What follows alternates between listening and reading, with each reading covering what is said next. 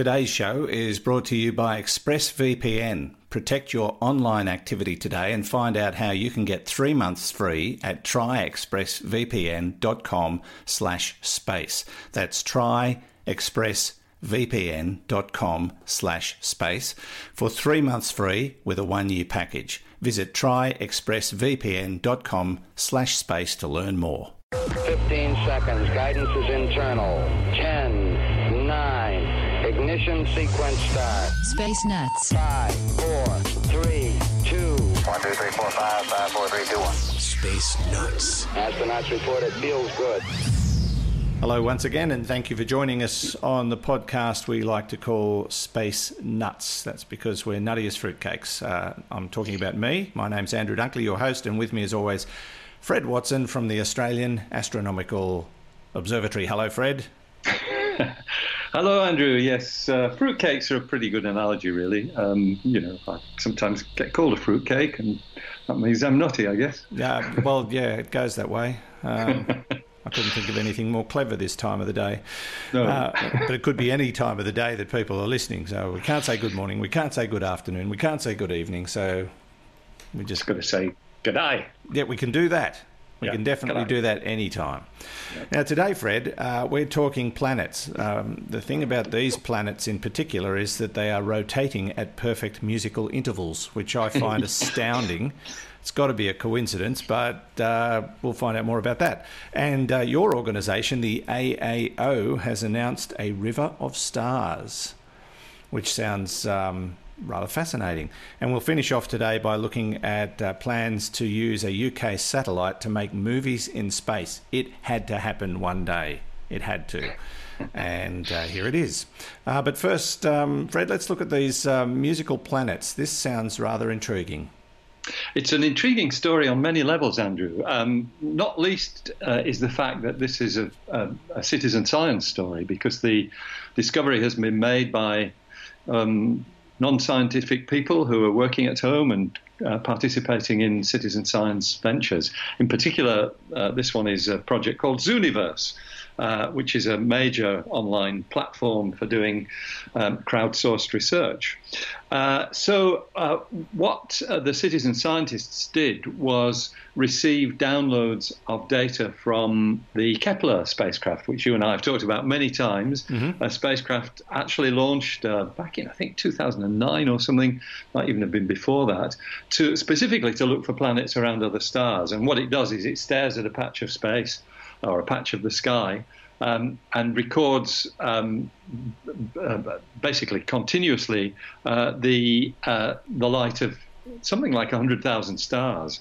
Uh, it's now on the second tranche of the mission, so that might be a different number, but something of that order 100,000 100,000 stars. And, and what it's looking for is dips in the brightness of those stars as their planets pass in front of them. And so far, something like it's about two and a half or three thousand uh, newly discovered planetary systems have emerged from that project. So, a fantastic project.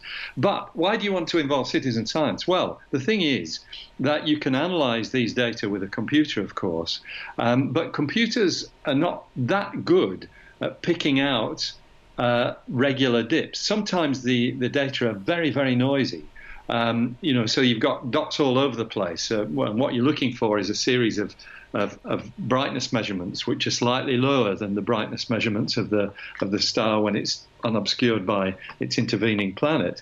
Um, so the, uh, the, the, the the noise in the information is something that the computers are not that good at picking out uh, or, or getting through, but humans are. And so that's why something like 50,000 data sets have been made available on the Zooniverse project, and people are tra- tra- you know, looking through them, looking for something that to the human eye looks like a, a, dip in the brightness of the star, and then checking that with the project team. And indeed, that's what exactly what's happened here.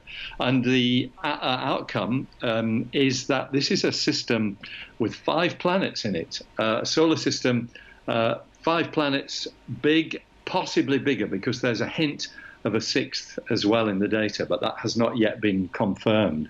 It's unusual. Uh, it's much smaller than our solar system. Uh, the the furthest of those five planets orbits its parent star in about 12 days. Wow. And the others and the others are much quicker because they're further in. The, That the is a really to- concentrated block of It- um, it is, yeah. planets, isn't it? It is. I think this is a red dwarf star. It's not a sun-like star because they'd all be fried Yeah. if it was sunlight. Um, but they, nevertheless, these are these are genuine planets. They're actually uh, rather bigger uh, than the Earth. They range in size between 1.6 and 3.3 diameters of the Earth. Um, but as you said, the really striking feature of them is the relationship uh, between the the length of the orbits of these planets, and it's got, it, as you said, it's got links with musical theory. So what what's what's happening when you look at the, the the planets? It turns out that there are what we call resonances in in the orbits, and um, we talk about resonances, resonances as ratios. And so the, the resonance that's in this solar system is something we call a 3 to 2 ratio. So what it means is that every one of those planets goes round, it makes three circuits of its parent star in the time, the same time that it takes the next one out to make two. So one planet goes round three times, the next one out in the, exactly the same time interval goes round twice.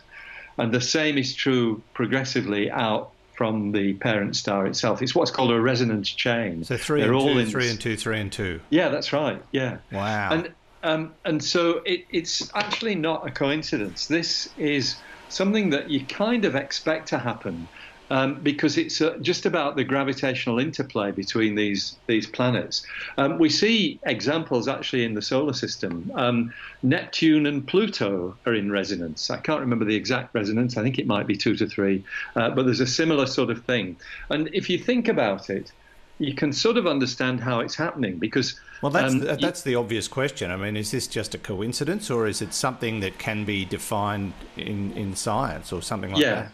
yeah, that's right. So it's the latter. So Uh-huh. um, it, it- what what happens is that the gravitational interplay between, say, a pair of planets means that you um, that the gravity of one affects the, the the movement of the other, and that happens for both of them. And so when you've got this three to two resonance, which is the sort of end product of these gravitational interactions, it means that um, every three circuits of one star, uh, the other star is going to be in the same position, if you see what I mean. So every three circuits of an inner star, the outer star will be in the same position.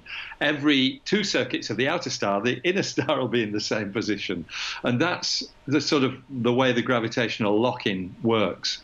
Um, and uh, I think this is the first time, though, that we've seen five planets, all of them having this this chain of resonances. And as I said, there's evidence for a sixth one, which would also be in in, rever- um, in resonance. So that that would be guaranteed. You, judging by what's happening around this star, if there is a sixth Yeah. planet, it would definitely be in resonance as well. Well, what they've done, yes, what th- th- they've sort of got um, tentative evidence for a sixth star, which has an orbit of 42 days. Now, that's much more than the outermost one that we know already. And what is being suggested is that that sixth star is also part of the resonance chain, but there are two two empty spots in between. There are two gaps in the chain. Oh, okay. one at tw- not one at 19 days and one at 27 days. And if so there may well be planets in those spots as well. So it could go up to you know it could go up to eight planets this solar system That's if we discover those two. Gee, that yeah, it's would amazing, stuff. Yeah, and, and I, I suppose it brings into play that uh, if they're if they're rotating like that and, and it's and it's very regular regular and, and quite precise, there'd be um, times when there's common planetary alignments. Would that be true? yes that's right exactly so um, um, you would get you will get these alignments and there may well be an instant when they all line up because that's the way the resonances work quite fascinating Because in our solar system, that's a rare event because it is yeah so um, distant. I think it's 2030, I think. No, 2040, I think, is the next um, is the next major alignment when all five naked eye planets are are in the same part of the sky. I Hmm. think it's 2040. Just going back though to um, something we mentioned right at the beginning. What's the connection with music? Yeah. Um, and it's the fact that um, uh, musical notes are related in a similar way. And so the interval between do and so, do, so, no, do, wait a minute, do, re, mi, fa, so, there you go, Yep. do and so. First, the, the first two notes of Twinkle, Twinkle, Little Star are what's called a fifth. Twinkle, twinkle, it's do to so. Yep. And, and, and that is a musical interval called a fifth. And the frequencies of the, of the sounds are in a three to two relationship. That's why it's uh, a musical a musical phenomenon as well. So the, the resonance effect uh, extends to music. Forgive my singing, everybody. Um, that's why we're called Space Nuts because we attempt the impossible. Uh, anyway, And, it's um, we do it very poorly. Yes. we do it very poorly. That's right. But but there's music in, in the spheres as well as uh, as well as the the um, planetary discoveries. Yeah, quite remarkable, and uh, yeah, and it just keeps uh, amazing me that we're finding all these um, unusual and amazing phenomena. You just got to wonder what else is out there, which is what your job's all about, Fred. Basically, It is. It is. That's right. All right, you're listening. To a dream job. Hey, It's a dream job. of course it is. Yeah. Yeah. Um, and if we can inspire others to follow in your footsteps, we're, we're doing our job too. This is Space Nuts. Andrew Dunkley here with Fred Watson. Now, let's take a little break and find out more about our sponsor, ExpressVPN, rated number one by TechRadar. Uh, this is the one I use. I've been using it for a couple of years and I love it. When I joined ExpressVPN, they were, they were brand new, uh, new to the market, but uh, I read a lot of reviews and did a lot of comparisons and there was just something about their their business model that I particularly liked. And a couple of years down the track, honestly, can't complain. Their interface is very easy to use. Their their service is second to none. Uh, I've had to contact them a couple of times about um, certain things that I wanted to do, and they were brilliant. So, you may be wondering why I do need a VPN at all. It's all about privacy. Uh, do you really want big tech companies, governments, and others knowing uh, what's going on with your online activity? Even if you're having nothing to hide, it just feels downright creepy. Uh, I think you'll agree. And governments are getting more and more interested in what you're doing every day. And so, yeah, protecting your privacy is what VPN is all about. And how often do you uh, run across websites that you want to get information from only to find that they're geo blocked? This is becoming an increasing problem, but ExpressVPN solves that problem for you.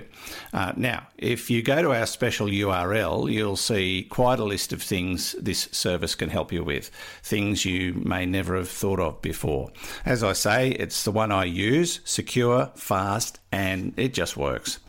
Uh, so protect yourself online today and find out more about how to get three months free at tryexpressvpn.com slash space. That's T-R-Y-E-X-P-R-E-S-S-V-P-N dot com slash space for three months free with a one-year package. Try expressvpn.com slash space to learn more and you'll find the link details in the show notes and on our website. Now, back to the show. Three, two, one. Space Nuts. Okay, Fred, now we're going to talk about your organisation, the AAO, the Australian Astronomical Observatory, because um, your um, facility, or whatever you want to call it, has uh, just released uh, data about um, a river of stars. I've heard That's- of a river of dreams, and I've heard of a, a few other variations on the theme, but a river of stars sounds delightful. Yeah, they are. Um, we, we- technically, we call them stellar streams, which are streams of stars. So um, the idea is that uh, out there in space, there are stars which are kind of moving in concert with one another. They're moving uh, together, although sometimes they're spread out over quite large distances. We call them stellar streams. Um, they've been known, or the idea has been known since uh, the middle of the 20th century.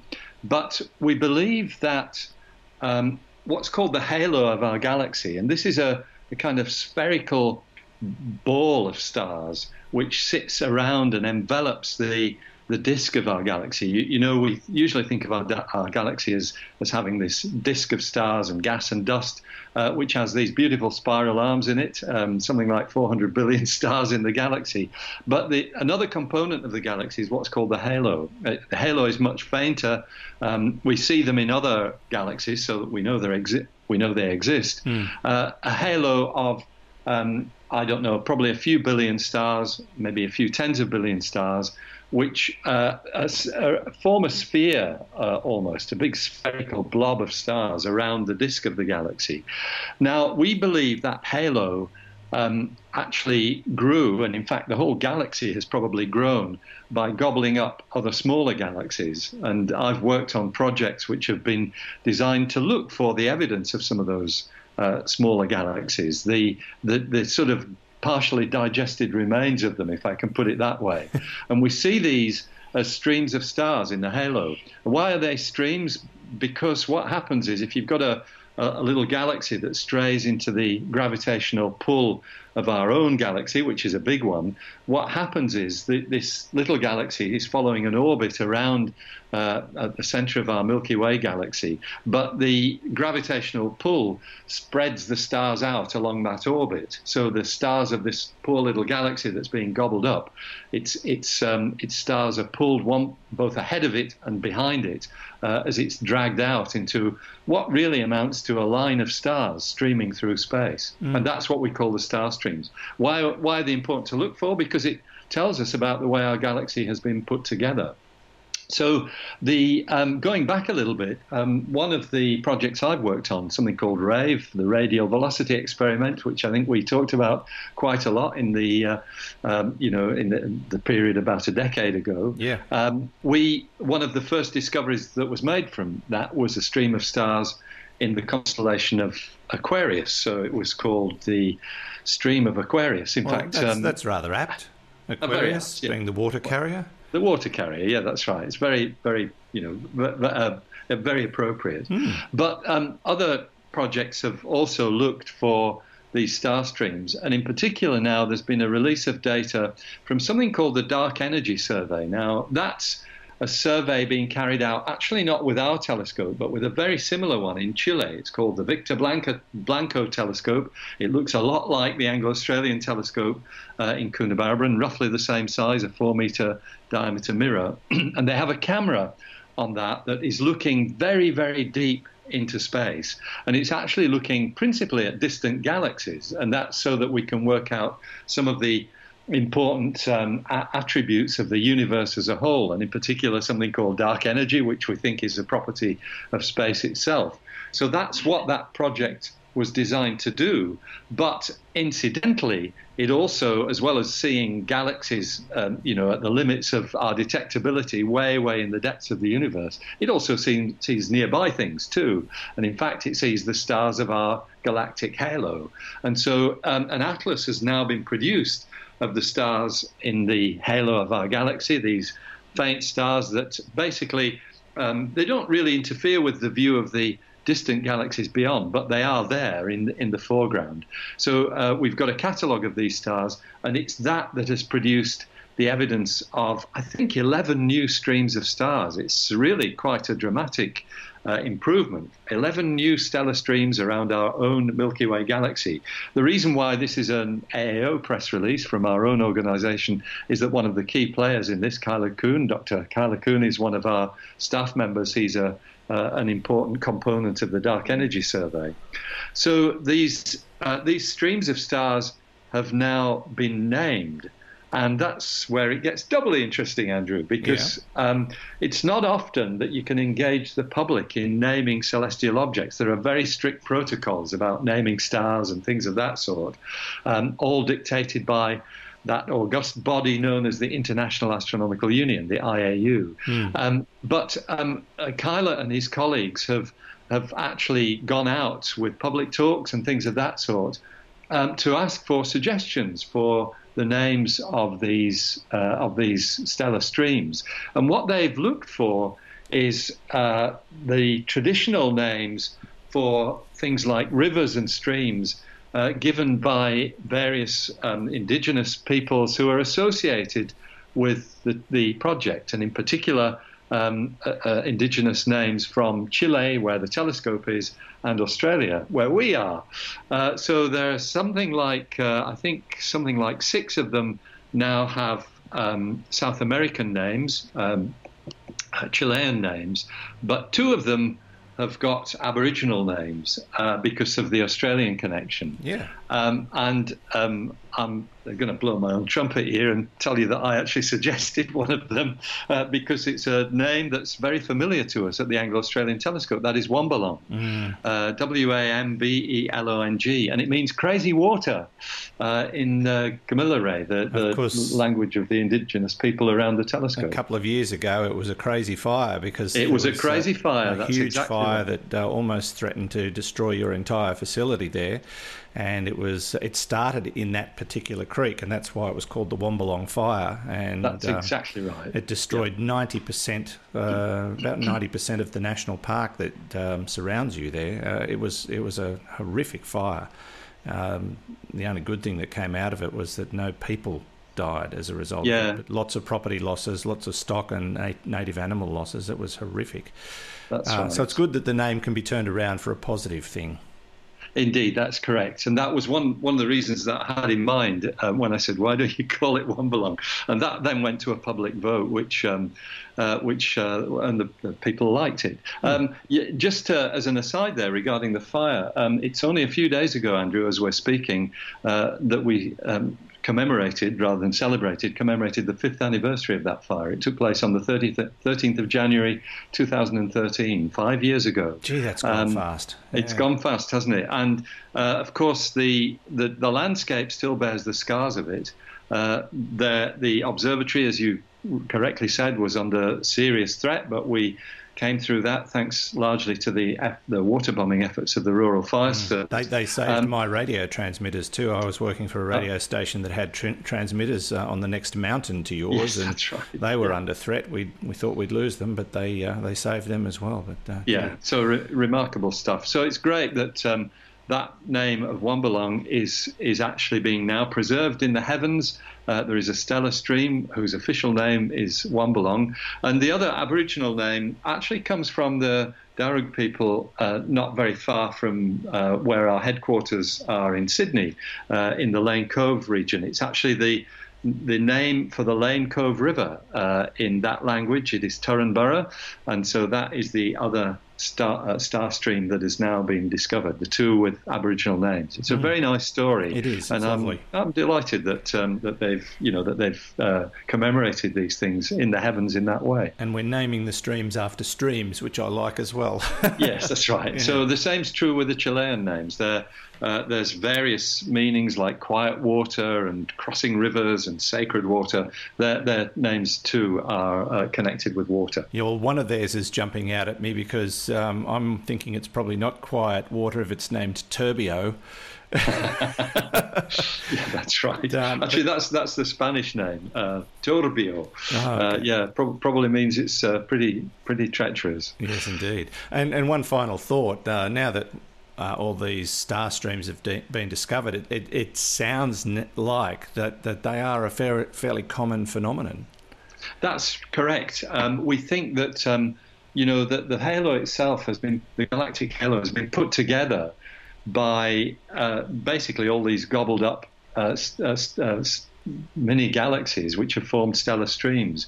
And in fact, back in the early days of the RAVE project, the one I mentioned earlier that I was working on, uh, in about 2003, some of my colleagues uh, produced a simulation of the halo of our galaxy based on it having gobbled up 100 uh, 100 mini galaxies. So there are 100 star streams in there. And actually, what you get is something that looks a lot like what we find. And it's only now, though, that we've got the sensitivity and instruments to be able to unravel those individual star streams and see them um, kind of mapped out on the sky, which is, I think, very exciting. Indeed, it is. Uh, well done, Fred, and to you and all your colleagues, and uh, and uh, the Chileans as well for um, for finding these things. And I, I love the way you've uh, you've put the names together. It's fantastic. Uh, you're listening to Space Nuts as we stream into your place with Fred Watson and Andrew Dunkley. Zero G, and I feel fine. Space Nuts. Finally, Fred, uh, we're going to um, talk about making movies. Now, I think you and I discussed, or I might have mentioned uh, not so long ago, that the day would come when we would make a motion picture in space rather than doing it with CGI or you know uh, flying people at very high speed vertically downwards to get the uh, zero G effect. Uh, we're now looking at um, making movies in space using a British satellite. Now, I'm, thinking it'll be a fairly rudimentary start, but the day will come when actors are up there doing it too. But uh, what, Yeah. what, what's going on here? Yeah, this is um, it is an interesting story, and you're quite right. The, the, the day will come when there are actors up there. Uh, it's almost the case now because a lot of these guys on the International Space Station and girls, of course, too, um, are very uh, very uh, at ease in front of a camera, and Yeah. we've seen all kinds of tricks and things. But this is something a little bit different. This is a spacecraft which is going to be downward pointing. Uh, and you might say, well, what's new about that? We have, you know, downward pointing surveillance, surveillance and uh, um, uh, and environmental spacecraft up there all the time, looking at the surface of the Earth and monitoring it. Um, and the difference here is that this will not be successions of just still images, which is what we have now. And you've only to think of things like, um, you know, um, Google Earth, where you're looking down on on the surface of our planet. That's the kind of still image that we we we are familiar with. What these people are talking about, and it's a it's actually a British company who wants to do this, is to make to make video uh, movies from orbit, looking downwards uh, and, and it's actually full color, high definition video.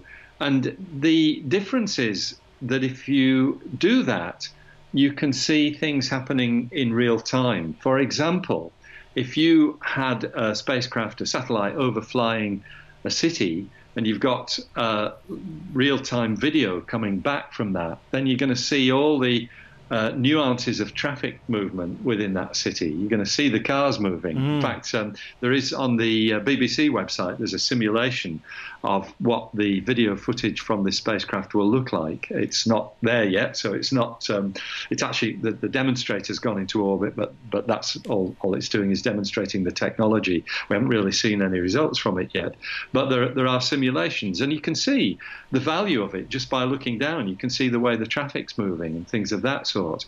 And they're also suggesting that. Um, it would be very good for modeling traffic flow, not just on the roads, but also at sea and maybe in the major ports of the world to model the flow of sh- shipping uh, around and through these ports. That you could do that if you had examples of footage to show how things are moving um, from space. And so they are very hopeful that uh, they will be able to launch a, a constellation of small spacecraft. They're only, you know, they're, they're not quite the nano space, the nano cubes that we've seen, but they're a little bit bigger than that. But um, they're planning to uh, launch a, a constellation of the spacecraft. Uh, I think they're going to call it Vivid Eye as the um, as the as the name of the constellation, and it'll provide this high definition, full color video, uh, kind of wherever you want. Um, they'll be at a, a height of about 500 kilometers. It does mean um, that you can uh, you can uh, sort of steer these things almost. If there are trouble spots, if there are things going on in the world, you know, like natural disasters and things like that, where it's going to be valuable to have real time video, and this is 50 frames a second video, so it's high That's high definition. Yeah, um, then the, you can sort of start to see the possible benefits of uh, of this. Uh, of this technology, I think it's still in its infancy, but uh, Vivid-i sounds like um, a very interesting topic to watch, and maybe you and I will talk about it when we start seeing the first video coming back from outer space. Yeah, I hope so. And I, I, I suppose as the technology advances and maybe they put more and more of these things in space, they uh, they'll find other uses for them. As you said, looking uh, at natural disaster zones, but maybe search and rescue if they can get better cameras. Uh, Yeah, that's right. War zones. Things like that. Um, yeah, I can see military uh, applications definitely. Well, you know, they, they've probably got it already. They probably have now that you mention it. Yeah, but um, yeah. I think making movies in space, or at least getting some footage to use in movies from real-time cameras uh, orbiting the planet, would uh, yeah certain, certainly value add to the motion picture industry uh, in a in a very spectacular way because they've been basically using either real images that are uh, stills or, or very basic stuff uh, or CGI. Um, although Yes, one of the best uh, examples of, um, of, of footage I've ever seen was at the very beginning of the movie Contact. Now, I know it was a CGI production, but where they started by listening to radio signals on the Earth and then they moved away from the Earth out into deep space and uh, it was just a magical uh, sequence. If you if you ever want to look it up, it's really worth it. Uh, and it starts the movie in a in a very good way. But um, we're talking about using real footage and, uh, and real pictures. That's and, right. uh, in real time. That's uh, Exactly. that's that's the next big leap for uh, for movie kind. Uh, all right, Fred. Thank you so much. As always, very entertaining and interesting. And um, congratulations again on your River of Stars. Thank you. No, and don't forget the musical notes, do Yeah. to so. Yes, Uh, planets work that way too. You, you keep practicing, Fred. oh, well, yeah. Please. Don't give up your day job. Yes, I know. And we will catch you again very, very soon. Sounds great. Thanks, Andrew. Fred Watson from the Australian Astronomical Observatory, and between he and I, we are the space nuts, and you are too. So know, you know, I think we'll get a badge. That'd be good. Uh, in the meantime, keep listening. Tell your friends. Um, share us on Facebook and Twitter. Uh, send us your questions or your thoughts or your ideas or your links. We do love to hear from you, and we look forward to catching you again on the next edition of Space Nuts. Space Nuts. You've been listening to the Space Nuts podcast. Mission complete, Houston. Subscribe to the full podcast on iTunes, Audio Boom, and Stitcher, or your favourite podcast distributor. This has been another quality podcast production from Bitesz.com.